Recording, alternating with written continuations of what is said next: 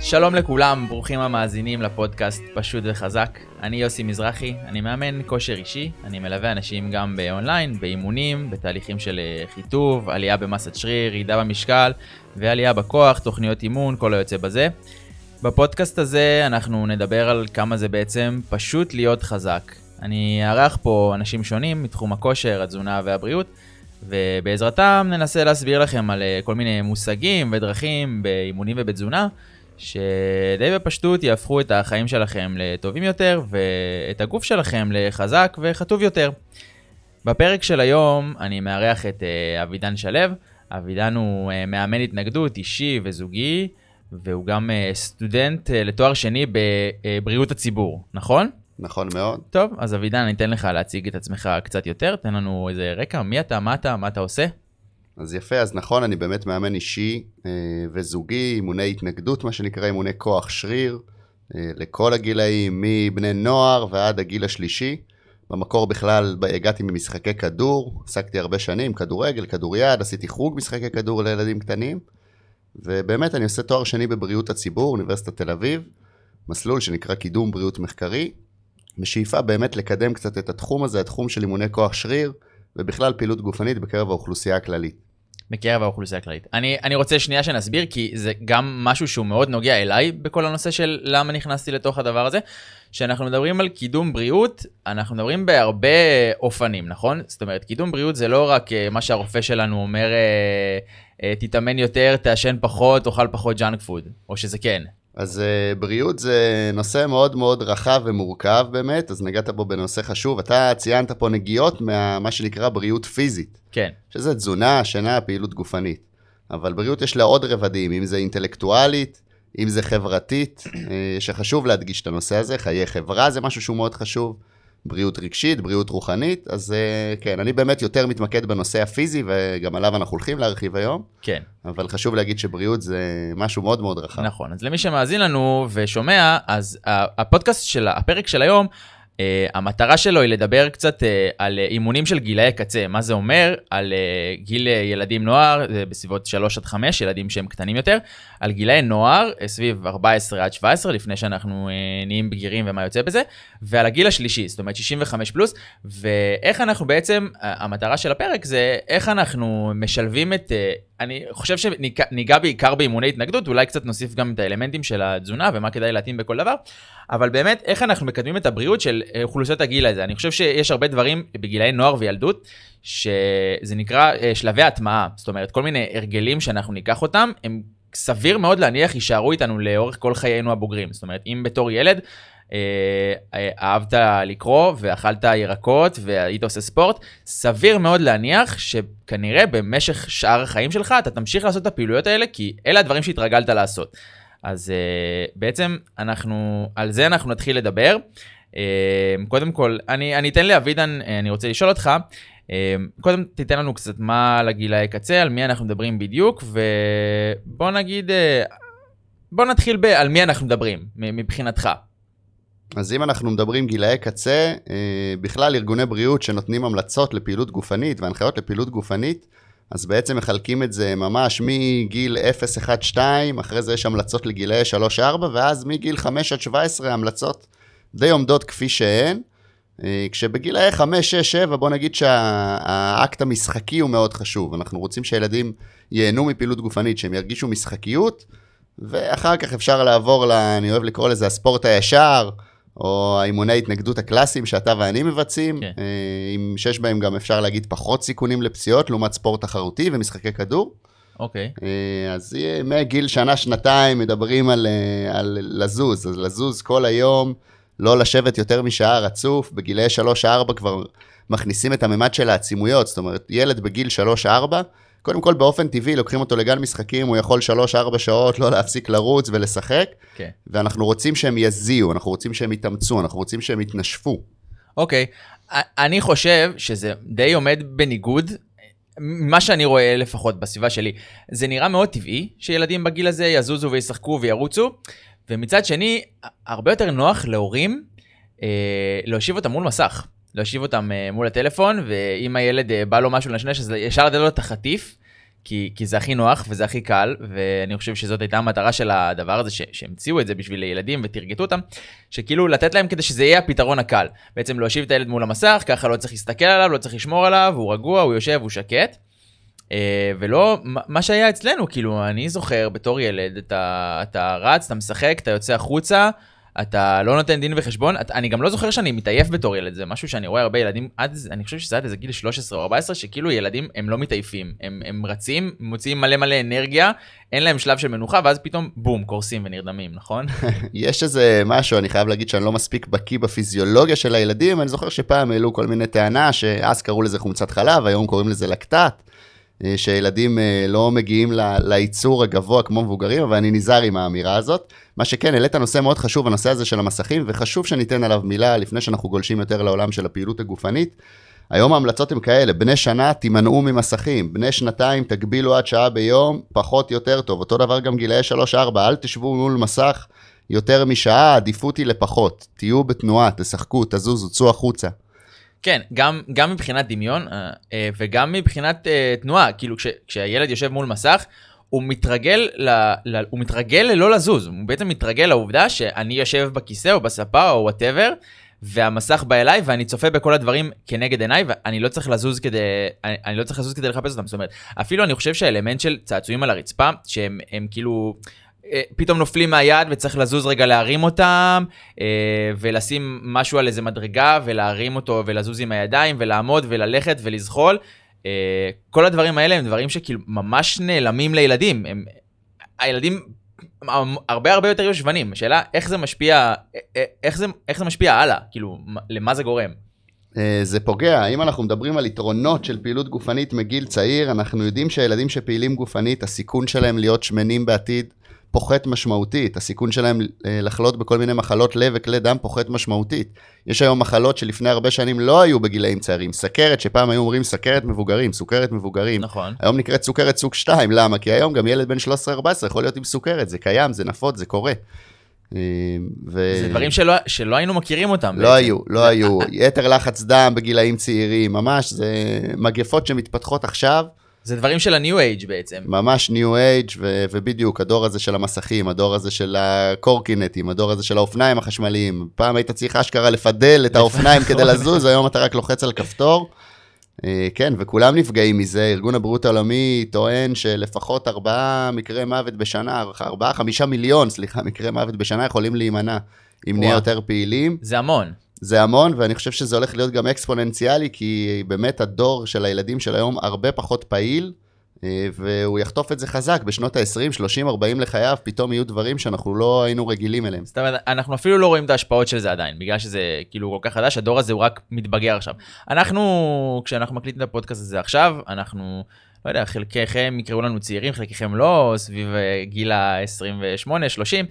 אמ, והדור שלנו, כאילו, גדלנו עוד בלי הסמארטפון, גדלנו בלי הישיבה. כן, היה לנו אה, מחשב ואינטרנט כבר מגיל ילדות, אבל, אבל זזנו, הרבה יותר זזנו. זאת אומרת, אני, אני זוכר את עצמי הולך ברגל לבית של חבר, אני לא, אני לא מכיר הרבה ילדים, אני גם מאמן היום נוער, אה, מסיעים אותם, או שהם נוסעים באופניים חשמליים, כאילו זה, זה כבר לא נפוץ כל כך ללכת ברגל, וכבר קפצנו גיל, אנחנו עדיין רוצים רגע לדבר על הילדים. אז קודם כל, ההורים, אל תדאגו, יש, יש פתרונות, בסדר? פשוט צריך להתמודד עם זה. זה לא שמשהו השתנה עצם העובדה שיש לנו מסכים, אה, פשוט צריך לדעת איך, איך ל, ל, להתנהל בתוך זה. זאת אומרת, צריך לשמור על ילדים קטנים פעילים, פשוט, זה, זה באמת לא מסובך. אני חושב שילדים בגיל הזה, הקו בסיס שלהם זה שהם רוצים לזוז, הם רוצים לבזבז את האנרגיה, הם רוצים ללמוד להשתמש בגוף שלהם, הם, הם רוצים את הדברים האלה, הם רוצים לשחק ולהוציא אנרגיה ולזוז וללכת ולקפוץ ולשחק ולזרוק דברים. אה, אני חושב שפשוט צריך לאפשר להם. אני, אני יודע, ואני מכיר את זה מקרוב, שיש הורים שלא רוצים שהילד ישחק כי הוא מתלכלך, ואולי זה מסוכן לו, והוא ייפול, והוא ייפצע, והוא יישרט, ו... ואנחנו לא יודעים מה זה, ו... וממש נוח ל... להושיב אותו מול מסך ולתת לו להמשיך לשבת. אבל אה, אם שמעתם אותנו עד עכשיו וזה הלחיץ אתכם, ואתם לא רוצים שהילדים שלכם יסבלו מדברים כאלה, מלחץ דם בגיל נוער ומסכרת, זה דברים שכאילו, הם לא אמורים להגיע בכלל בשלב הזה, כי עד, עד, עד שלב בגרות, כאילו, אנחנו צריכים להיות סופר פעילים ובתנועה, והנה, תראו איך זה יכול להשפיע, ובאמת, אז בואו, בוא, אבידן, ניתן אה, כמה guidelines אה, כאלה, או קווי מנחה למה כדאי לעשות עם הילדים האלה. כאילו, דברים בפועל שאפשר לעשות. אז שוב, בסוף באמת אה, זה תלוי על איזה גילאים אנחנו מדברים, אבל בואו נתחיל עם הגילאי גן. ילדים, עד חמש. נתחיל עם גילאי גן, יפה. ילדים בגילאי שלוש-ארבע, אמרתי, הם, הם צריכים לזוז, חייבים, מה זה צריכים? כל יום, שלוש שעות לפחות, להיות בתנועה. ולא רק שהם יהיו בתנועה, כמו שאמרתי, שיהיו בתנועה לפחות שעה שגורמת להם להזיע ולהתנשב. זה לקחת אותם החוצה, כמו שאמרת יפה, לא להושיב אותם בבית מול המסך, ועם כל הכבוד וה, והאהבה לטכנולוגיה שמנסה להכניס את הפעילות גופנית לבית, עם הווי וכל מיני משחקים, עם ה-virtual reality, שזה נחמד, זה יפה. It's not the same. אנחנו רוצים שהילדים ישחקו עם ילדים אחרים, במציאות, בחוץ, בטבע, אנחנו רוצים שהם ייחשפו קצת לשמש, זה חשוב. אנחנו רוצים שהם ייחשפו לטבע. הגינה ציבורית, אה, ובאמת לא חסר מה לעשות עם הילדים. זה, תופסת, יש... מחבואים, בדיוק, זה אפילו לא חייב האלה. להיות חוג מסודר. כן. ילדים, כמו שאמרת יפה, הם עושים את זה באופן טבעי. נכון. אם אתה שם ילד בחוץ, שם ילדים ביחד בחוץ, הם ירוצו, הם יבעטו בכדור, הם יטפסו על העץ, הם יטפסו על ה... כן, אלא אם כן יש להם טלפונים. אלא אם כן יש להם טלפונים, ופה אנחנו בבעיה, ואמרנו, אנחנו לא רוצים ילד יותר משעה מול מסך ביום. אה, אומרים לי, כשאני אומר את זה להורים, אתה יודע, אז הם צוחקים, אומרים לי, מה כן. נראה לך, מה אני יכול לעשות איתו? אבל זה בדיוק זה, זה לקחת אותם החוצה, גם אם זה אומר שאתם יושבים בצד, כי אתם בעצמכם עייפים ואין לכם כוח לצערי לזוז ולרדוף אחרי הילד. גם לכם אבל זה יהיה טוב לצאת ולעשות את הפעילות הזאת. מש... חד משמעית, אפילו ההליכה הזאת, אנשים מאוד מאוד מזלזלים בהליכה, נכון. נגיע אחרי זה לדבר על כן. הגיל השלישי והדברים האלה, אבל תנו לילדים לשחק ולחוות כמה שיותר דברים, שישחקו עם הידיים עם כדור, עם הרגליים עם כדור, לתת להם להחזיק מחבט, לקנות להם מתקות שישחקו בגינה, באמת, לא חסר מה לעשות עם ילדים, יש אין סוף פעילויות שאפשר לעשות. ואפשר גם להנגיש להם הרבה רעיונות במדיה, מי שירצה יפנה ויקבל. כן. אה. אני חושב שילדים הם גם הרבה פחות מקובעים מחשבתית מאיתנו, זאת אומרת, תנו לחבורה של 4-5 ילדים כדור, אל תסבירו להם חוקים, אל תנו להם כלום, פשוט תנו להם כדור, הם, הם כאילו יעשו איתו משהו. זה, אנחנו צריכים הגדרות, רגע, צריך שער, צריך סל, צריך רשת, צריך משהו כדי... זה. אבל ילדים לא צריכים את זה, הם כאילו, תנו להם כדור, אפילו יכול להיות מפונצ'ר או קטן או גדול או לא משנה מה ואני מאמין שהם ימצאו מה לעשות אפילו בלי כדור כאילו תנו להם לשחק תנו להם לרוץ תנו להם להיות תנו להם להיות בחוץ זה כאילו כל הקטע. אה, דיברנו על זה גם באחד הפרקים הקודמים של ה... פשוט לצאת החוצה ונגיד לעשות הליכה. אז גם לקחת איתכם את הילד ולעשות איתו סיבוב, אה, הוא באופניים ואתם ברגל, אה, זה מחבר, זה מגבש, זה מנתק אתכם מהמסך, זה מוסיף אתכם לפעילות. אתם יכולים סתם ללכת איתם לפארק ולתת להם פשוט לרוץ ולהתגלגל בדשא ולעשות דברים האלה, אני חושב שלא חסרות האופציות. ואפשר גם לשלב את זה לגיל השלישי, אז מי שרוצה לקחת את הנכד עם הסבא והסבתא ולהוציא אותם ביחד, ואז ממש כולם uh, נתרמים מהדבר הזה, גם אם לכם ההורים הצעירים uh, אין כוח, כי אני מאמין שלמי שיש ילדים קטנים, הוא הורה צעיר. אז uh, זה הזה. ואני חושב שכבר סיכמנו את זה, אבל בכל זאת אני אשאל, מה מה אתה חושב שהם הגורמים שמונעים מילדים עד גיל 5 להימנע מפעילות גופנית, שפעם אולי הייתה כל כך טבעית והיום הם פחות? אז לא חקרתי את זה, אבל אה, אמרת את זה יפה קודם, ואני חושב שחד משמעית זה ההורים. הרי אה, ילד, ילד בחמש, שש בבוקר כבר משקים את ההורים שלו ורק רוצה לשחק נכון. ולזוז ולעשות. אה, וההורים, אני חושב שההורים אה, שבעצמם לא פעילים ובעצמם לא יוצאים החוצה, ועכשיו עם הקורונה, והאנשים עובדים מהבית, ועוד יותר לא יוצאים החוצה, ומפחדים, וחוששים, ומסכות, ולחץ. אז uh, אני חושב שהאשמה היא בעיקר על ההורים, עוד פעם לא חקרתי את זה, אבל uh, אני לא חושב שילד בן 3, 4, 5 אשם בזה שהוא לא פעיל, כי הוא, הוא, אז הוא ירוץ והוא ישתגע להם בבית, וכמו שאמרת, ואז ישימו אותו מול מסך והוא יהיה מאופנת והוא לא יזוז. נכון. אז זה חד משמעית ההורים, ההורים, ההורים בסוף אחראים על הילד שלהם, ההורים קובעים מה הילד שלהם יאכל, ההורים קובעים כמה הילד שלהם יזוז, כמה הוא ישחק ובאיזה שעה הוא הולך לישון, אה, וזה יתחיל ויגמר בהרגלים שההורים ינחילו. אמרת יפה בתחילת השיחה על ההרגלים שאנחנו צוברים בגיל צעיר והם מלווים אותנו כל החיים, זה יפה יפה כתוב שחור על גבי לבן בספרות המדעית, בהקשר לדוגמה של הרגלי תזונה, הרגלי כן. תזונה נקבעים בגיל מאוד צעיר ואחרי זה קשה מאוד לשנות אותם, אנחנו רואים את זה גם במציאות בשטח. אז אה, זה באמת זה, לחשוף את הילדים לפעילות גופנית. כן, מגיל צעיר, וכמה ש... לא חייב כמה שיותר, באמת, זה לא חייב להיות ברמה קיצונית. אתם לא צריכים לקחת ילד בן ארבע ולהגיד לו, אתה הולך להיות קריסטיאנו רונלדו, ואנחנו נשחק לא. כדורגל שבע ימים בשבוע. נכון. אבל באמת, לקחת ילדים, אני בדיוק תוך שאנחנו מדברים, אני חושב על עוד דברים של פעילות. זאת אומרת, לקחת ילדים לג'ימבורי ולתת להם לשחק, לעלות על המגלשות ולרדת, ובגני שעשועים, הדברים האלה נועדו בדיוק בשביל הדברים האלה. גם אם כאילו זה לא חייב להיות רק למען ההנאה של הילד, כאילו א', כן, בתור ילדים זה נורא כיף ללכת לגן שעשועים ו- ולשחק וזה, אבל, אבל המטרה של זה באמת היא הפעילות, זה, תחשבו על זה. זה לעלות בסולם, ולעלות במדרגות, ולרדת למטה, ולרוץ, ולשחק, ולקפוץ, ולחזור לאימא, ולחזור לאבא, ולחוץ חזרה לחברים, וכל הדברים האלה הם הפעילות ש... אחר כך אנחנו בעצם מתרגלים לכל הנושא הזה של התנועה, ואז גם כשאנחנו מדברים פה ילדים גיל קטן עד גיל 5, שהם בגן עושים את זה. ואז הם גם מגיעים לבית ספר, והם רגילים להיות בתנועה, הם רגילים לשחק. אולי יהיה להם קצת יותר קל אחרי הבית ספר, לדוגמה, להישאר לשחק עם חברים, מאשר לחזור הביתה וישר לבוא אה, למחשב ו- ולשחק ו- ולשבת בטלפון, ואולי באמת יהיה להם אינטרס יותר גבוה לעשות דברים, כי הם יגידו, וואי, זה היה לי נורא כיף בתור ילד, ואני חושב שהדברים שאנחנו נהנים מהם בתור ילדים, אנחנו רוצים גם להמשיך לעשות אותם אחר כך. אה, מפה דיברנו על ילדים קטנים, ואנחנו קצת נעשה איזה מין אה, קפיצה בטווח גילאים, ונלך לגילאי נוער. אה, שאנחנו, אני מדבר על נוער, אני מאמן החל מגיל 13-14, זה תלוי עד בערך גיל 18. זה אני מגדיר נוער, אה, ההגדרה הזאת תופסת גם אצלך, או שאתה יורד אפילו יותר יפה, למטה? אז, אז עוד פעם, אם אנחנו מדברים על ההנחיות ואתה מכניס את הממד של גילאי נוער, אנחנו מדברים בעצם מגיל 5 עד גיל 17, ההמלצה היא אותה המלצה. אוקיי, ההמלצות מבחינת הפעילות הגופנית הן אותן המלצות, כן, יש סמנטיקה קטנה על הגילאים הצעירים, מה שאמרתי מקודם, העניין של המשחקיות, כן. אה, וההנאה שהיא מאוד חשובה אגב בכל גיל, אבל מגיל 5 עד 17 אומרים לנו, חבר'ה, ילדים בגילאים האלה ובני נוער, כל יום צריכים לזוז לפחות שעה, אה, עם עדיפות לפעילות אה, אירובית של שעה מדי יום, ונכנס גם הממד באמת של ה... אנחנו, אנחנו בעצם מחלקים את זה לשתיים, יש לנו שני סוגי פעילויות עיקריות, שאנחנו מדברים על המלצות פעילות גופנית. מה שאמרתי, האירובי, ילד בגיל 5 עד 17, כל יום צריך שעה לזוז. ולהזיע בעצימות שהיא בינונית גבוהה. וואה. אה, עצימות שגורמת לו, כן, להתנשף. אה, גם, גם עצימות יותר נמוכה מזה זה נפלא, גם ללכת ברגל, לצבור שעה של הליכה כן. ביום, זה יופי, זה נהדר, אבל אנחנו רוצים יותר מזה. ונכנס הממד של האימוני כוח שריר, אוקיי? muscle strength and activities. אימוני כוח שריר זה יכול להיות אימוני התנגדות קלאסיים שאנחנו מכירים, אה, וזה יכול להיות גם פעילויות אחרות, כמו משחקי כדור שמערבים כוח שריר, כמו טיפוס. מה שכן מתפספס הרבה פעמים במשחקים האלה שציינתי, כמו טיפוס, כמו משחקי כדור, זה שלפעמים לא כל הגוף נכנס ל, לפעילות נכון, כוח יש דברים שריר. שהם אינטנסיביים יותר על, אה, על קבוצות שרירים אה, מסוימות. אני רוצה שנחזור רגע למשפט שאמרת, ואני מאוד מאוד מסכים איתו, שהאלמנט של ההנאה, ושזה חשוב בכל גיל, אני חושב שזה צריך להיות הפקטור הראשון, שאנחנו חושבים על איזה סוג פעילות, זה גם מה שאני אומר למתאמנים שלי. אני מאמן בסגנון מסוים, יחסית. אבל יש אנשים שזה לא מתאים להם, אני אומר להם, אז חברים, אני לא המאמן בשבילכם, אתם צריכים למצוא את הדבר שתאהבו. ואם אתם אוהבים קרוספיט, לכו לקרוספיט, ואם פילאטיס או יוגה זה מה שעושה לכם את זה, אז לכו על זה, ואם אתם רוצים אימון קבוצה עם מוזיקה, אז לכו על זה. קודם כל, תעשו מה שעושה לכם טוב, וייתן לכם להתמיד. אחר כך, בואו ניכנס לתוך הרזולוציות ונראה מה הכי אפקטיבי.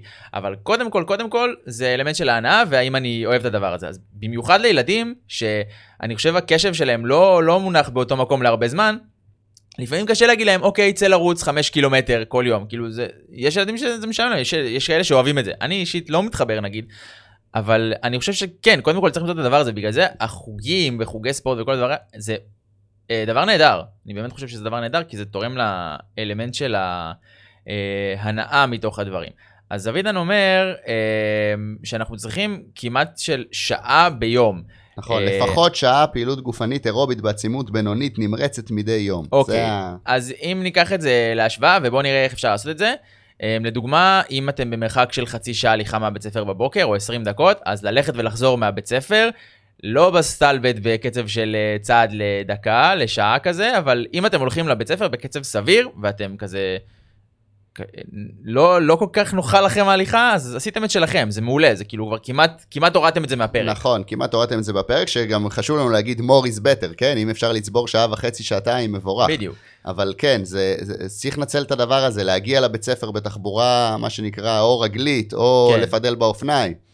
או אפילו קורקינט לא ממונע, שמשתמשים ברגל אשכרה וואי, כדי הרבה לזוז. זמן לא ראיתי כזה. נכון, אז אה, גם זה, זה משהו אגב שנכנס בהמלצות, בהמלצות לפעילויות לגילאי 3-4, אומרים להם, "ת- תשתמשו בקורקינט, זה נפלא, כן. זה גם פעילות גופנית. נכון? אני זוכר, היה לנו את זה, זה היה חזק בתקופה, כאילו, זה היה ילד זה היה חזק. בטח, ובעליות. אתה עובד ואתה מזיע, וכן. כל הגלות. והיינו, כל ה- דיברת, על, לה- דיברת על להמציא משחקים, אני זוכר שהיינו משחקים זה כדורגל לפעמים, כל אחד עם קורקינט ובועטים בכדור. וואי. זה לא היה לנו, אבל אה, היינו נוסעים הרבה על קורקינט ועל rollerblades rollerblades, rollerblades זה מסוכן, לא יודע, אל, אל תיסעו את זה בכביש, אבל אה, אופניים, בכביש בטח כן. לא ילדים, אבל כן, זה אופניים. גם אחד הדברים, זה אחת כן. הבעיות, אתה יודע, מדברים על אה, איך עושים שינוי, איך לקדם פעילות גופנית, יש לנו הרבה ממדים, אז יש לנו את הממד באמת של המסגרות החינוכיות, ויש לנו את הממד של, ה, של העירייה, של הממשל, כן. של הרגולציות, אין לנו מספיק שבילים היום. נכון. אין לנו מספיק אני- מקומות אני- שמאפשרים אני את זה, גר זה בראשון. לציון, ודווקא עכשיו אני רואה שיש קצת אה, יותר שבילים לאופניים, גם גרתי בנס ציונה, ויש דווקא, יש איזשהו זה קידום. מתפתח, נכון, יש זה כיוון, מתפתח. יש כיוון, אבל אנחנו עוד רחוקים מאוד ממה שהיינו רוצים, כן. וזה לא מונגש לכולם, חשוב להגיד את זה. כן, אני בטוח שיש עוד הרבה דברים לעשות.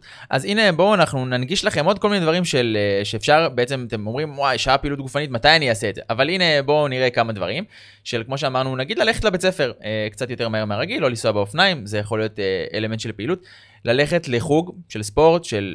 אני חושב שלא משנה מה, אומנויות לחימה, משחקי כדור, כדורגל, כדורסל, כדורעף, טניס. מה שנהנים, אה, אמרת, בדיוק. enjoyment, נכון. זה הגורם מספר אחד להתמדה, אנחנו רואים את זה שוב ושוב, הנאה. משחקי מים למיניהם, שחייה, פולו מאי, אני זורק פה מלא רעיונות, כי אם אה, נראה לכם רק הבי, הדברים שהם basic, אז כאילו, הנה, יש עוד מלא אופציות. ואני חושב, אני מאוד ראיתי את ההשפעה של זה בתקופה של הקורונה, שלא היה בית ספר, ואנחנו מדברים כרגע על גילאי נוער, אז זה בדיוק הגילאים שהיו בבית ספר והיו בסגר. אמ, רמת הפעילות שלהם ירדה כמעט לאפס. ממש, ממש רמת פעילות ירדה לאפס, וזה תרם מאוד להשמנה, כי קרו שני דברים. א', עשינו פחות פעילות יזומה, כי לא יצאנו לשחק, ולא היו חוגים, ולא נפגשנו עם חברים.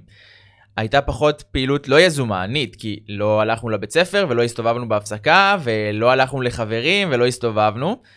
אה, וגם היה אלמנט של הוספת קלוריות, כאילו, כי גם היינו בבית, אז כל היום נשנשנו, והיינו בלחץ, אז אכלנו, והזמנו יותר אוכל, כי ההורים אולי לא היו בבית, והיה צריך, וכאילו הכל, אה, כאילו כל הגורמים הלכו ממש ביחד, כאילו לא היה לנו, לא היה לנו את הגורם המאזן. אני מאוד ראיתי את זה בשנה של הקורונה על, אה, על המתאמנים שלי, יש לי הרבה מתאמנים שהם בני נוער. וממש ראיתי את זה עליהם. ומה שאני, השלבים שעשינו כדי לצאת זה לראות איך אנחנו אוספים פעילות בכל המובנים. א', הם באים להתאמן איתי, זה אימוני התנגדות כוח, הוספתי להם אירובי. אה, הצעתי להם כל מיני דרכים איך להוסיף פעילויות גם מחוץ, ל...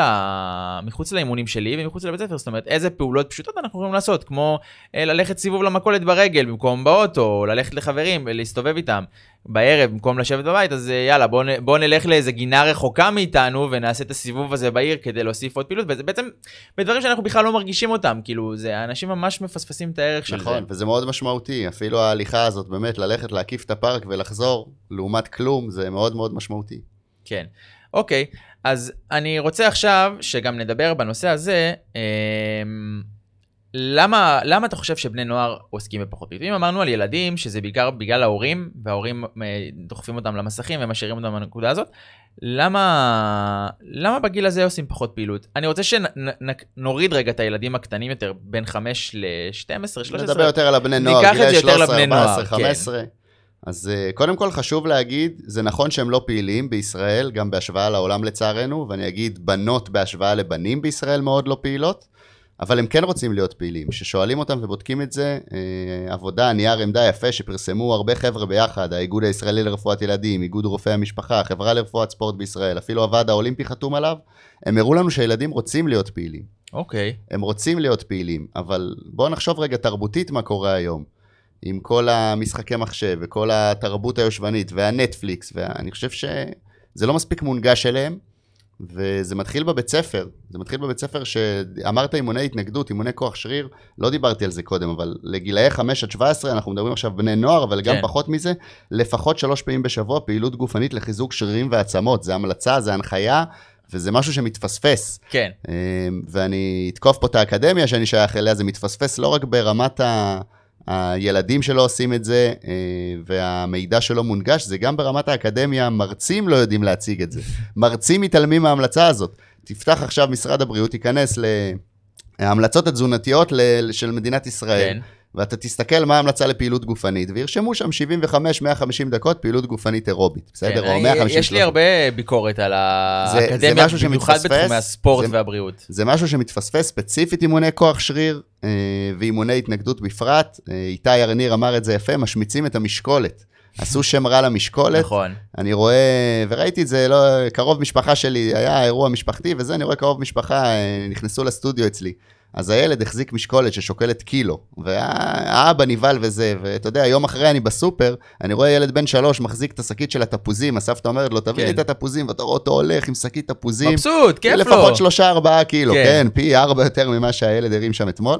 אבל שזה תפוזים זה בסדר, שזה משקולת זה פתאום ככה מסתכלים נכון. בעין עקומה, וזה בעיה תרבותית, אה, וכל האגדות, אתה יודע, יש את האמירה הזאת שאימוני משקולות פוגעים בגדילה של ילדים, שזה... אוי, איך אני שונא את המשפט הזה. זה, מה שמצחיק זה, זה לא שהמדע פעם חשב שזה פוגע ושינה את הדעה, מעולם לא היה אפילו ראייה מדעית אחת שהציגה שאימוני משקולות פוגעים בגדילה. אז מאיפה זה הגיע? ההפך הוא הנכון. זה שההפך הוא הנכון, אני יודע, אבל מאיפה זה הגיע, השטות זה- הזאת שאימונים פוגעים בגדילה? זו שאלה טובה, אז אפשר להציע איזשהו מכניזם אולי ביומכניסטי כזה של העומסים על העצמות ותהליך הגדילה, הכל קשקוש. כן. אימוני משקולות זה, והתנגדות בכלל וכוח שריר זה הדרך הכי טובה לתמוך בגדילה נכון. וההתפתחות של השרירים והעצמות. כשאנחנו מדברים על שרירים ועצמות, אז אנחנו נדגיש את זה, חבר'ה, אנחנו בונים שריר, אנחנו בונים עצמות, סליחה, עד גיל 30-35 וזהו, שם זה נגמר, משם שם זה הולך אחורה. עד יומנו האחרון בכדור הארץ, אנחנו יותר נפרק עצם מאשר נבנה אותה, לא משנה מה נעשה אגב.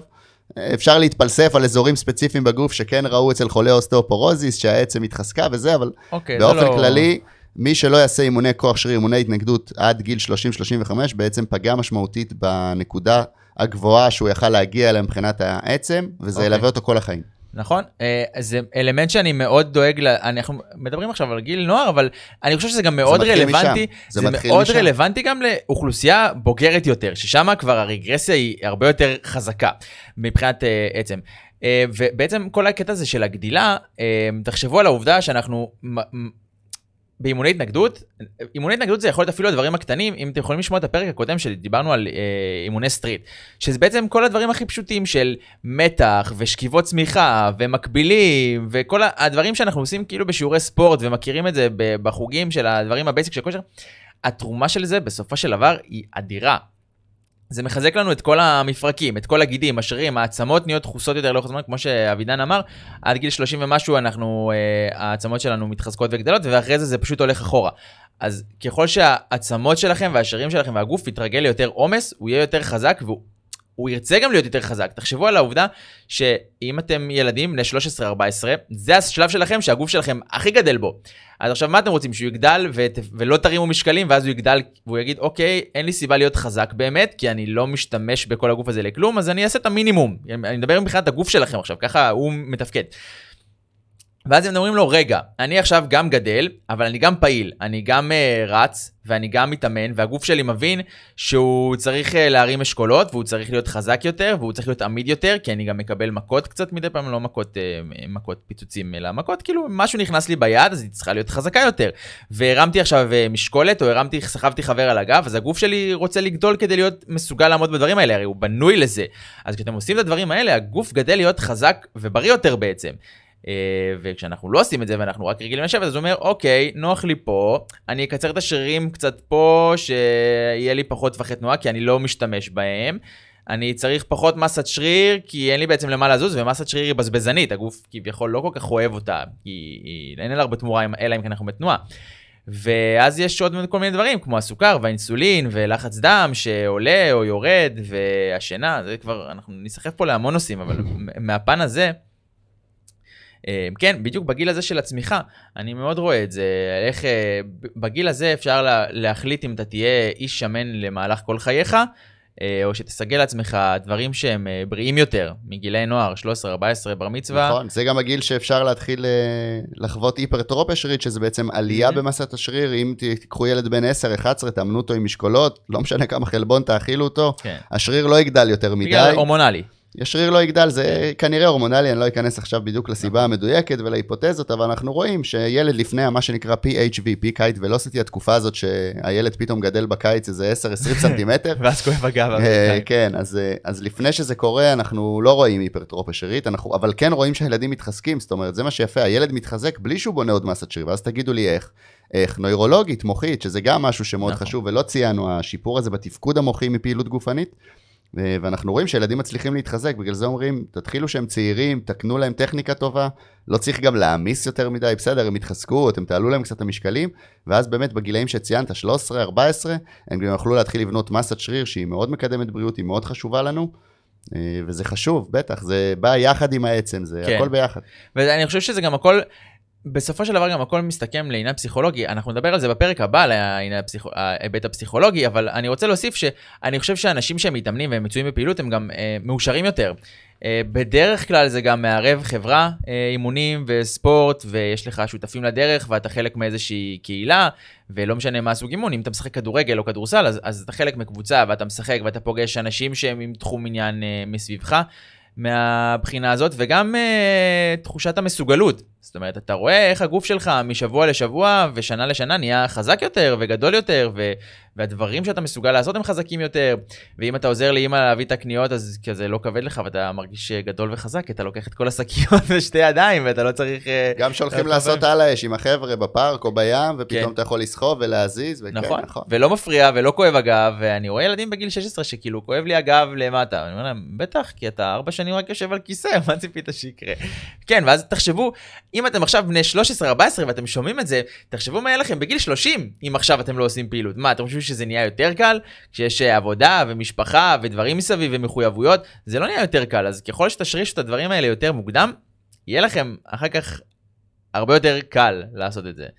אה, אוקיי, זה היה זה, זה היה גילאי נוער. אתה רוצה להוסיף פה עוד משהו שלא דיברנו עליו? אני רוצה רק לחזק כן. את מה שאמרת, אנחנו יודעים שפעילות גופנית בגיל הילדות וההתבגרות משפיעה חיובית על היבטים רגשיים, בסדר? היא מצמצמת סיכון לחרדה ולדיכאון.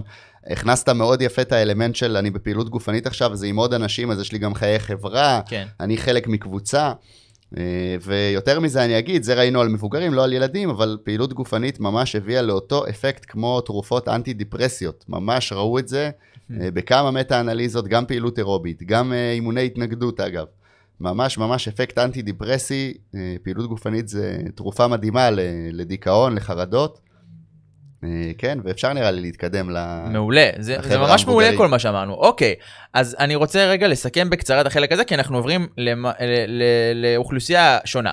אז אם אתם הורים לילדים צעירים, אה, תגבילו אותם קצת מהמסך, תנו להם לשחק, הם פאקינג ילדים, תנו להם, תנו להם לשחק, שלחו תנו אותם. להם לצאת החוצה. בדיוק, שלחו אותם החוצה לכדור, אם זה, לא רוצה להגיד חניה של הבניין, אבל לפארק, לגינה ליד, אני חושב שהיום כמעט בכל שכונת מגורים יש איזה גינה או פארק של העירייה או משהו כזה, תנו להם לשחק, שלחו אותם עם כדור, עם כמה חברים, הורה אחד שיכול להסתכל על ארבעה חמישה ילדים, ותנו להם לשחק, תורידו להם קצת מה junk food, שכמעט לא דיברנו על אוכל, אבל ניתן את זה ככה בהנחיות, תנו להם אוכל אמיתי, ירקות, הם ילדים, הם עוד לא כל כך יודעים מה הם אוהבים ומה לא, תרגילו אותם לאכול ירקות, זה אולי קצת קשה לכם עכשיו, אבל זה, זה יעשה להם את החיים שונים לגמרי, אם תרגילו אותם אמרת ירקות ופירות, אמרת ילדים, אמרת חשיפה חוזרת. צריך כן. בדיוק. לתת לילדים שוב ושוב ושוב עד שזה נתפס, וזה נתפס בסוף. לא יעזור, כמו שמבוגרים לומדים לשתות קפה אה, ובירה, שאנחנו פחות כן. ממליצים עליה בפודקאסט הזה, אבל אה, אותו דבר על. ירקות ופירות. אפשר להאמין- כן. אפשר מגיל צעיר לתת שוב ושוב, נכון. וזה יתאפס. זה אוקיי, אז פעם אחת לילד לא נעים המרקם או לא הטעם, אבל הוא ילד, הוא לא באמת יודע, אנחנו מדברים פה על ילדים בני שנתיים שלוש, אין ילד שהחליט שהוא לא אוהב ירקות, כאילו, תנו לו, הוא נכון, בסוף, תחשפו.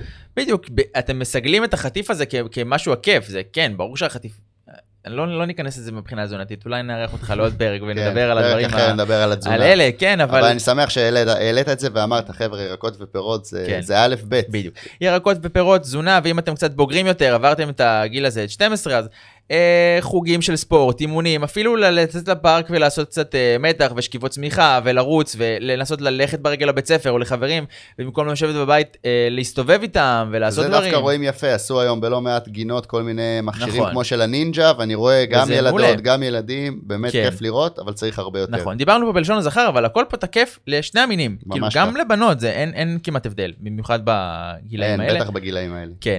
אה, אלה ההמלצות שלנו אה, זה, ואנחנו עוברים עכשיו אה, לגיל שלישי. גיל שלישי, בוא ניקח אותם 65 ומעלה, נכון, 60 ומעלה. 65 פלוס זה 65 נחשב גיל פלוס. שלישי, ואני חושב שיכול להיות שאני אפתיע אותך, לא בטוח שאני אפתיע אותך, אבל ההמלצות לפעילות גופנית לגילאי 65 פלוס, הן אותן המלצות בדיוק כמו לגילאי 18 עד 65, אוקיי, עם תוספת קטנטנה של הנושא של שיווי משקל, אוקיי. אה, ובלנס כדי למנוע נפילות. כן. אה, אבל בסך הכל ההמלצה היא אותה המלצה, אז אותה גם, המלצה. אז גם חבר'ה בני 18 עד 65 יכולים להקשיב וללמוד מה כדאי להם לעשות. כן. מה שאני אומר עכשיו זה לגילאי 65 פלוס. אנחנו צריכים לצבור 150 עד 300 דקות, זה יוצא שעתיים וחצי, חמש שעות של פעילות אירובית מתונה, שזה יכול להיות הליכה, כמו שאמרת, בפארק, לסופר וכדומה, או לחילופין, 75 דקות עד 150 דקות של פעילות אירובית עצימה, אוקיי? אוקיי. עצימה, דיברנו קודם, יש הרבה, יש כל מיני MET, אה, Metabolic Equivalent Test, זה איזושהי, איזושהי שיטה להעריך עצימות של פעילות, לא, לא ניכנס כן, לזה, לא. אבל בוא נגיד שפעילות שגרמה לכם להזיע ולהתנשף, ובוא נגיד שאתם לא, היה כתוב יפה ב-NHS, שאתם לא יכולים לשיר בזמן הפעילות, כן. יכולים, יכולים לדבר, אבל לא יכולים לדבר, אבל לשיר. כאילו, לא נוח לכם כזה, זה כאילו, רגע, מה מה אמרתי עכשיו? זה... כן, אז, אז זה אפשר להגיד שזה פעילות אה, אירובית שהיא כבר אה, בינונית או עצימה, אז אנחנו צריכים, אמרנו, 75-150 דקות של העצים, או 150-300 דקות של המתון, או שילובים, ויותר מזה זה טוב, אבל בשבוע במידה. אנחנו לא מדברים או ביום? כן, אנחנו מדברים על בשבוע או ביממה הלוואי, אבל אה, בשבוע לצבור את הדבר הזה, אה, זה יכול להסתכם בללכת כל יום 40-50 דקות, זה, כן. זה פוגע. אה, ובנוסף, וגם את זה אמרתי, ביקרתי את האקדמיה, שוכחים לא מעט, לפחות פעמיים בשבוע אימוני אימוני. כוח שריר. כן. שזה נכנס באימוני התנגדות בדיוק. אה, היה מאמר מאוד יפה, אה, ש... שהוא אמר, חבר'ה, מבוגרים עושים רק או אירובי או כוח, אז אם הם עושים רק אחד, שיעשו את הכוח שריר. כן. זה היום, כן, אוקיי. זה מאמר שככה שבר קצת את הקונצנזוס, כי שנים האירובי קיבל את ההייפ וחקרו אותו המון, ואימוני התנגדות ככה נשארו באפלה, אה, והיום יש כיוון מחקרי חזק שאומר, חבר'ה, אם עושים רק פעילות אחת, שיעשו כוח שריר, כי בכוח שריר, מה שאנחנו רואים, אנחנו רואים קודם כל אפקט אה, להפחתת סיכון למחלות לב וכלי דם מאוד דומה לפעילות אירובית, אוקיי. מאוד דומה לפעילות אירובית, אבל אנחנו מרוויחים את המסת שריר ואנחנו מרוויחים את העצם, את נכון. העומס על העצם, זה מוריד המון שזה- מהפירוק של ה... שזה משהו שאין לנו, אה, אין לנו באירובי כמו באימוני כוח שריר. חשוב להדגיש את זה. כמובן שהאידיאל זה גם וגם, לפחות פעמיים בשבוע כוח שריר, ואמרנו 150-300 דקות אירובי מתון, 75 דקות, 150 דקות אירובי עצים, או שילובים אקוויבילנטיים שלהם. אה, כן, זהו. אוקיי. זה נשמע כמו הרבה פעילות, אבל uh, כמו שמו של הפודקאסט, פשוט וחזק, בוא נראה איך אנחנו זה עושים לא את הרבה, זה. זה לא הרבה, כן. זה לא הרבה, יוסי, זה- אל תביל אותם. חבר'ה, זה אני- ממש מעט, תאמינו זה לי. מה שאני אומר, זה, אני אומר, זה נשמע לכם אולי הרבה, אבל בואו נראה איך אנחנו עושים את זה פשוט. בואו בוא נחלק את זה לימים. זה יכול להסתכם בפעילות מתונה. 40 דקות של הליכה כל ערב, ראשון עד חמישי, 40 דקות הליכה, נכון? הגעת לשם. ועכשיו השאלה, מה זה 40 דקות הליכה? זה, זה, אתם, אם אתם בני 65 ומעלה, ואני מניח שיצאתם לפנסיה. או שלא, או שאתם עובדים כבר פחות, וזה, אני לא מכיר בני 65 שעובדים מ-6 בבוקר עד אה, 7 בערב ואין להם זמן לנשום. אה, אבל נהיה אחר הצהריים ונעים, ואתם אה, יוצאים לסיבוב ברגל עם כלב, עם בעל חיים, עם אה, אישה, בן זוג, או בת הנכדים. זוג, עם הנכדים, שהם גם צריכים לעשות פעילות, וממש עושים איתם פשוט סיבוב בפארק, כזה יוצאים מהבית, הולכים קצת ברגל, חוזרים, אוכלים משהו נחמד. עולים כאילו- במדרגות אם יש בפארק. עולים במדרגות כן, אני פחות אוהב לרדת במדרגות. זה קצת... לא- אה, לא- לא. נתכנס כן. לזה יותר מדי, אבל אבל כן. כן, אבל עולים במדרגות כן, אה, ויורדים במעלית אם צריך. אה, אה, פעילות כזאת, אפשר גם לעשות משחקי כדור, אפשר, כאילו יש מלא, אה, אני אימנתי, אני מאמין שגם אתה, אה, הרבה חבר'ה שהם מ-65 אני עובד איתם, זה צפונה, ה- זה הקהל שלי. 70, 75, ויצא לי גם 80 וצפונה. ואלה אנשים שבאמת יכולים לזוז, כשמרגילים אותם לזוז, הם יודעים לעשות את זה, זה, זה סתם איזשהו, נתפסנו על זה שאני עכשיו שם פה את המילה זקנים, ואני שם אותה במרכאות, סתם, רק כדי להדגיש את זה. אתם יכולים לזוז, אפשר לזוז, זה לא בעיה, פשוט צריך להתרגל. אני חושב שיש פה המון פחד מנטלי של מה עוצר באדם, ש, שכאילו אה, כואב לי, או עשיתי פעם ספורט והיה לי לא נעים מזה, אז אני לא רוצה לחזור לזה. ואני חושב שזה מה שעוצר הרבה אנשים מלעשות, כי בסופו של דבר, כן, פעם ראשונה קצת נתפסים וקצת כואב ולא נוח, עושים פעם ועוד פעם ועוד פעם, ואז זה נהיה, כמו שדיברנו, על משהו שהוא שגרתי יותר, הוא נהיה נוח, אתם, אתם מבינים מה הגוף יכול לעשות, מבינים שזה בעצם בסדר, שהיד יכולה לעלות עד לגובה הראש, כאילו היד יכולה להיות מקבילה לצוואר, זה בסדר, היא יכולה להגיע לשם, אפשר לקום מכיסא בלי לסבול, אפשר לשבת למטה בלי שיכאבו הברכיים, אפשר לעשות דברים האלה, פשוט אפשר להמשיך לצעוד עוד 20-30 שנה. אה, זה ממש, זה, זה ההבדל בין להיות סיעודי ללא להיות סיעודי. זה יכול להתחיל ולהיגמר בפעילות הגופנית הזאת. לצאת בבוקר ולצעוד 40 דקות, זה משעשע, אבל כן. יש אנשים שפתאום מוצאים את עצמם כמה ימים רצוף, נמצאים רק בבית, לא זזים, בקושי קמים מהספה. אנחנו מדברים כמובן על הגיל השלישי, כן? אה, גם לא בגיל. השלישי שיש אנשים ששלושה ארבעה ימים לא קמים מהספה. זה, אבל אנחנו, כן, היום אנחנו על הגיל השלישי. לכם עוד יש זמן. כן. אה, וזה מאוד פשוט, באמת, ולא צריך יותר מדי, עשו מחקר יפה באוניברסיטת תל אביב, דרך זום גרמו לחבר'ה בגיל השלישי בארץ לעשות פעילות עם בקבוקים, עם תיקים, עם כיסא, נכון, לקום, לשבת. כן, לא, לא צריך יותר מדי באמת, ו, וזה לפעמים עצוב, כי זה באמת פשוט, זה לא איזה משהו מורכב, זה לא תורה מסיני, זה כן. לקחת את הבקבוק אה, ליטר וחצי ולהרים אותו מעל הראש עשר פעמים, באמת. זה... כן. יש הרבה דברים, אני, אני אתייחס עכשיו ב, מבחינת אימוני התנגדות לאוכלוסייה מבוגרת, שבעצם אחד הדברים הכי חשובים, אני זוכר, אני גם ואבידן דיברנו על הנושא הזה באחד הטיולים שהיינו בהם, אחד היתרונות זה בעצם לדמות פעילויות של יום-יום ולהביא אותם לעולם הכושר. דיברנו על זה גם באחד הפרקים, אני חושב שזה היה בפרק השני פה, של איך אה, כל הדברים האלה בסופו של דבר מתקשרים אחד לשני. זאת אומרת, אם אנחנו מתרגלים סקווט, מה זה סקווט? סקווט זה כאילו קימה מלשבת. זאת אומרת, אם יש לכם בעיה לשבת על כיסא ולקום, או לכם, או להורים שלכם, וזה כואב להם, אז זה מה שעושים, זה מה שמתרגלים, מתרגלים לשבת ולקום, זה אימוני התנגדות. לשבת ולקום כמה פעמים בכיסא, הרי כשאתה תשב בבית, לא סביר שתעשה את זה, תגיד, אה, לא, כואב לי, אז אני לא רוצה. אבל כשיצאת לאימון ובאת והחלטת, והמאמן שלך או אתה אמרת, זה מה שאני מגדיר שאני עושה היום. היום אני מתרגל לשבת ולקום מכיסא. אז זה מה שאתה תעשה, ובפעם הבאה שאתה תעשה את זה, זה יהיה יותר קל. אוקיי, אז פעם אחת זה יכאב, כבר אמרתי את זה, אבל בפעמים הבאות זה יהיה יותר קל. ואז יהיה עוד יותר קל, ואז גם תחזור הביתה ואתה אפילו לא תחשוב, יש אנשים שצריכים לחשוב אם אני רוצה לשבת כי יהיה לי קשה לקום. נכון, זה עצוב, אבל... זה מאוד עצוב, זה... ואז אתם תראו איך אתם מתרגלים, כאילו, אחרי שתרגלתם את כל הדברים האלה. אם זה להניח דברים בארון שלמעלה, שאנשים דואגים שהכל יהיה מתחת לקו הראש, כי, כי קשה להם להרים דברים, קשה להם להרים את הידיים לארונות הגבוהים. אז מסדרים הכל בנמוכים, או גם לא בנמוכים מדי, כי קשה להתכופף. אה, ופה באמת נכנס כל העניין הזה של אימוני התנגדות, שהם בדיוק מתרגלים את הדברים האלה, אה, של לעלות ולרדת במדרגה, ולקום מכיסא, ולהתכופף, להביא משהו מלמטה, ולשים משהו בארון הגבוה. ולסחוב את הקניות הביתה. אה, אלה בדיוק הדברים, ואני חושב שזה יהיה כמו מין אה, גלגל שמכניסים אותו לתנועה. ברגע שמתחילים לעשות את הדברים האלה, ומקבלים תחושת מסוגלות, של אם אני יכול לעשות את זה באימון, אז אני יכול לעשות את זה גם מחוץ לאימון. זאת אומרת, אם עד היום, אה, נגיד, לא פחדתם לשבת בכיסא, או לקחתם כיסא גבוה יותר, או לא ישבתם בספה מסוימת, כי פחדתם שלא תוכלו לקום, אז תראו איך תרגלתם את זה באימון, הבנתם שאתם מסוגלים לעשות את זה, יישמתם את זה בחיי היום-יום. היה לי מתאמן שהוא לא יצא להליכות כי הוא פחד שהוא לא יהיה מסוגל לחזור הביתה. באמת, כאילו אמר, אם אני אלך 500 מטר, אני לא יודע אם אני אוכל לחזור, אני, כאילו יהיה לי קשה. אז פיתחנו את המסוגלות הזאת להבין, הרגליים שלי, יש להם כוח, הן יכולות לסחוב אותי, ואז כאילו מי לא לעשות כלום, אז גם הצלחנו להוסיף את לצאת החוצה. הצלחנו להוסיף ללכת לקניות ולסחוב את הקניות במקום להזמין אותם הביתה, כי אני יודע היום שאני יכול להחזיק אותם. אני יודע שאני יכול לעלות במדרגות כי תרגלתי את זה באימון. בגלל זה זה כל כך חשוב לעשות את הדברים האלה. לדאוג להם, לדאוג להם למאמן אישי, מאמן התנגדות, להורים, לסבא וסבתא, זה הקהל, אני בעולם הצר שלי אומר את זה, הקהל ש... שהכי מעריך את האימונים האלה, הוא הכי מתמיד אפילו, כי הוא ממש רואה את השיפור באופן מיידי, תוך mm-hmm. חודש, חודשיים, זה, הוא נהיה בן אדם אחר. פתאום הוא שם לב שפחות כואב הגב, פתאום הוא שם לב שהוא יכול לעשות הרבה יותר דברים בבית, בגינה, בחצר, וזה use it or lose it, בא עוד יותר אה, נכנס לחשבון בגילאים האלה, מי שלא יצעד בסוף לא יוכל ללכת, זה באמת ככה, בסוף כן. יצטרך אה, גלגלים. ודיברת על צעדים מקודם, ועל ה-500, על זה שזה 500 מטר והוא מפחד שהוא לא יוכל לחזור.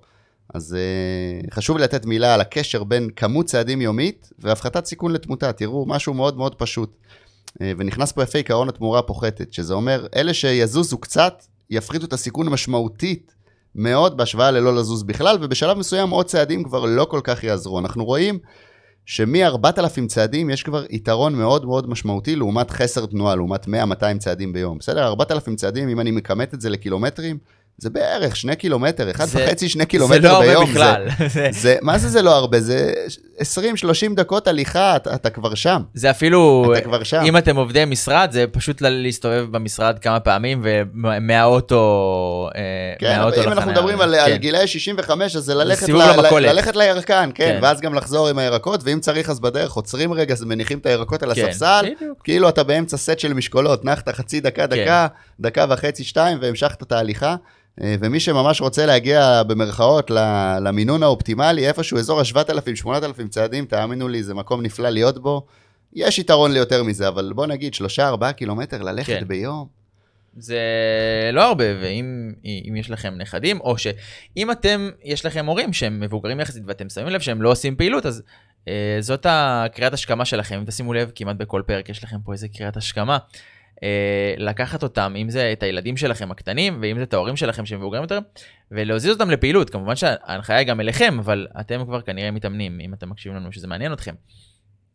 ותיקחו אותם, היתרונות שם הם, אני חושב שהם הרבה יותר, היתרונות לאימונים, גם אירובי וגם כוח, הם הרבה יותר גבוהים באוכלוסיות קצה האלה שדיברנו עליהם. גם מאוד. למבוגרים התמורה היא מאוד מאוד מאוד גבוהה, כי אלה דברים שפשוט הם אני קורא להם מנוונים, אבל זה פשוט אנחנו לא זוכרים, בגיל הזה אנשים פשוט לא זוכרים איך זה לזוז, כי הם כל כך מפחדים מזה, והם כל כך נמנעים מזה, שהם לא זוכרים את זה, וכשמחזירים להם את זה, החיים כל כך משתפרים. פתאום הם יכולים לצאת לעשות הליכה בים, ובטיילת, ולהסתובב, כל, כל הדברים האלה שדיברתי, זה לא מפחיד להרים את הנכד, כאילו באוויר, להרים את ה... יש אנשים שאומרים, מה, מה פתאום, הוא שוקל 4 קילו. כאילו, זה, אני חושב שזה משהו שכל אחד צריך להיות מסוגל לעשות. וכנ"ל לילדים, כשתרגילו ילדים לעשות פעילות מסוימת, והם יהיו בחוגים ובאימונים, והם יזוזו וישחקו ויהיו קצת פרופונטים מהמסך, יהיה להם יותר קל להמשיך את זה, כי זה כבר יהיה יותר תמוה בהם. לכן, אתם, אם אתם חבר'ה צעירים יחסית שמקשיבים לנו, אז כן, היתרונות שאתם תשיגו הם, הם כמובן שהם מעולים, אבל תראו איזה דברים מטורפים כאילו יש פה לאנשים שהם מבוגרים יותר או צעירים יותר. נכון. אה, ציינתי מקודם, אז הנושא הזה של הבאלנס באמת מקבל חשיבות, השיווי משקל. אה, נכון. לה, להגיע לסבא וסבתא עם כדור קטן, לעמוד מולם כל אחד על רגל אחת ולעשות עשר מסירות, אני לא צוחק, זה משהו פשוט שאפשר לעשות, אה, והוא גם יכול להיות גורלי. נפילות זה דבר מאוד מסוכן בגיל השלישי, אנחנו רואים את זה שברים. ועוד פעם, הנה, אני אתן דוגמה, אני, חשוב לי לתת דוגמה את אבא שלי, הוא כבר בקטגוריה של הגיל השלישי, אפילו שמבחינתי הוא בן 40, הבחור חגג 70 לא מזמן. לפני חודש וחצי התרסק ב-45 קמ"ש ברכיבת אופניים. היה חתך בכביש, התרסק 45 קמ"ש, חבר'ה, בחור בן 70. זה לא, מהר מאוד, 45 זה, קמ"ש. זה מאוד מהיר על אופניים, כן, יש לו אופניים, מה שנקרא, שלה ביוקר. התרסק ב-45 קמ"ש, לא שבר כלום, חוץ מאצבע אחת ביד. כולו דם, כן, פצעים וואו. בפנים, בערך, לא שבר כלום. הבן אדם עושה אירובי כדרך חיים, 5-6 פעמים בשבוע, אימוני אירובי עצימים, עושה אימוני התנגדות פעמיים בשבוע, והנה, זה, זה מבחינתי... קסם זה שהוא לא שבר כלום, כן. ממש, ועוד הוא טבעוני, אבל לזה לא ניכנס היום. לא, רואים, באמת רואים את התמורה, ואני כאילו, אני מכיר אנשים בני 40 שהיה קורה להם דבר כזה, וכאילו, לא בטוח שהם היו יכולים לחזור לפעילות אחרי זה. הם היו מושבתים כנראה חודשיים, שלושה, כן, קרע ברצועה, לא יודע מה. לא יכולים לזוז אחרי זה. וואו, טוב, היה לי פרק מאוד מעניין. אבידן, איך היה לך הפרק הזה? אנחנו תכף גם נסכם אותו, אבל אני רוצה לשמוע את דעתך קודם כל. היה כיף גדול להתארח, הנושאים האלה מאוד מאוד חשובים, גילאי קצה, מאוד שמחתי שאמרת לי בוא נדבר על גילאי קצה. אה, ושמחתי ככה להכניס במרכאות לדור הצעיר, שיבינו שההמלצה ל-65 פלוס זה, זה כמו המלצה כן. עליהם. זה אותו דבר, אז אתם יכולים ללכת להתאמן עם סבא את אותו אימון. נכון, אני זוכר, אני הייתי מאמן פעם אה, סבא וסבתא עם הנכד. וזה היה סבבה, אז אתה, הוא היה עושה קצת דברים של צעירים, והם היו עושים קצת דברים של מבוגרים, אבל uh, בסופו של דבר היו מעבירים גם שעה ביחד של, של כאילו כיף ואימון וזה, וגם כל אחד היה עושה את האימון שלו. אז אני רוצה שנסכם קצת את כמה נושאים ויותר את ההמלצות שדיברנו עליהם, של מה כדאי לעשות, מה אפשר לקחת מפה. אז העובדה שדיברנו על uh, uh, ילדים שהם קטנים יותר, עד גיל חמש בערך, אה, שעה מסך ביום, להשתדל לא יותר מזה, ופשוט לתת להם להיות בפעילות. פשוט תנו להם לשחק, תנו להם לזוז, תנו להם לזרוק לפחות דברים. לפחות שלוש שעות. כאילו פשוט תשחררו אותם לחופשי, ש, ש, שיעשו, שיזחלו, שיקפצו, שירוצו, ותנסו להרגיל אותם לדברים שהם יותר בריאים ומקדמי בריאות, כמו ירקות, פחות חטיפים, יותר מים ולא שתייה מתוקה. הרי ילד לא יודע מה הטעם של קולה, עד שלא נותנים לו לטעום קולה. כאילו, ואפשר לטעום לילדים, אני, אני לא בעד שתרחיקו את זה כמו מאש, אבל תרגילו אותם לשתות מים, תבינו שמים זאת הבחירה הנכונה, ואפשר לאכול ירקות בארוחה, ולאכול דברים שהם חלבון, ולא רק אה, אורז וקטשופ ושניצלונים, והדברים שהכי קל, כאילו, אם אתם רוצים לדאוג לילדים שלכם, אם לא, זה בחירה אחרת. עברנו לגילאים קצת יותר uh, בוגרים. ואמרנו שגם לכם אה, יש פה כבר יותר את העניין של אותן המלצות, ויש יותר את העניין של גם אימוני התנגדות. שאנחנו רוצים שהאימונים יכילו גם אה, תרגילי התנגדות, כמו שכיבות סמיכה, מתח, זה יכול להיות חדר כושר, זה יכול להיות מלא דברים, קרוספיט, street workout, כל מיני דברים שדיברנו עליהם פה. אה, ולהוסיף גם את האלמנטים האלה של, אה, של התנגדות ולחזק את הדחיסות עצם והיפרטרופיה וגידים ועם כל הגדילה, זה, זה ממש יקל עליכם. אני יודע שיש כל מיני כאבים כאלה שלפעמים העצמות והשרירים לא גדלים באותו קצב, ואז דברים לא נוחים בכתפיים ומרפקים ובברכיים.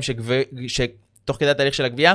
אה, בסדר, זה עובר. ככל שתתאמנו יותר ותהיו חזקים יותר, הגוף שלכם גם ידע להתמודד. אתם בונים את המכונה שתסתובבו איתה לאורך כל החיים מעכשיו והלאה. אתם יכולים להוסיף פשוט כל מיני דברים של פעילויות, כמו ללכת לבית ספר ברגל, ולהסתובב עם חברים בערב במקום לשבת בבית, ממש צאו לעשות סיבוב בגינה. ואשכרה לדווש באופניים כדי שהם כן. יזוזו. האמת שלאחרונה אני רואה פחות אופניים חשמליות, אבל... אה, יפה, טוב לשמוע. כן, אני מכיר, המתאמנים שלי איכשהו גם נוסעים על אופניים, אתה יודע, הם אוהבים, אבל... אה, יפה. אה, זה. ולגיל השלישי, אנחנו נסתכל את זה גם, חבר'ה, אה, אותו, אותו דבר, פעילות, קחו את הנכדים, את הילדים, את הבני זוג, את החיות מחמד, ותצאו איתם לסיבוב, להליכה, זה ממש אפילו יכול להיות חצי שעה, 40 דקות כל ערב.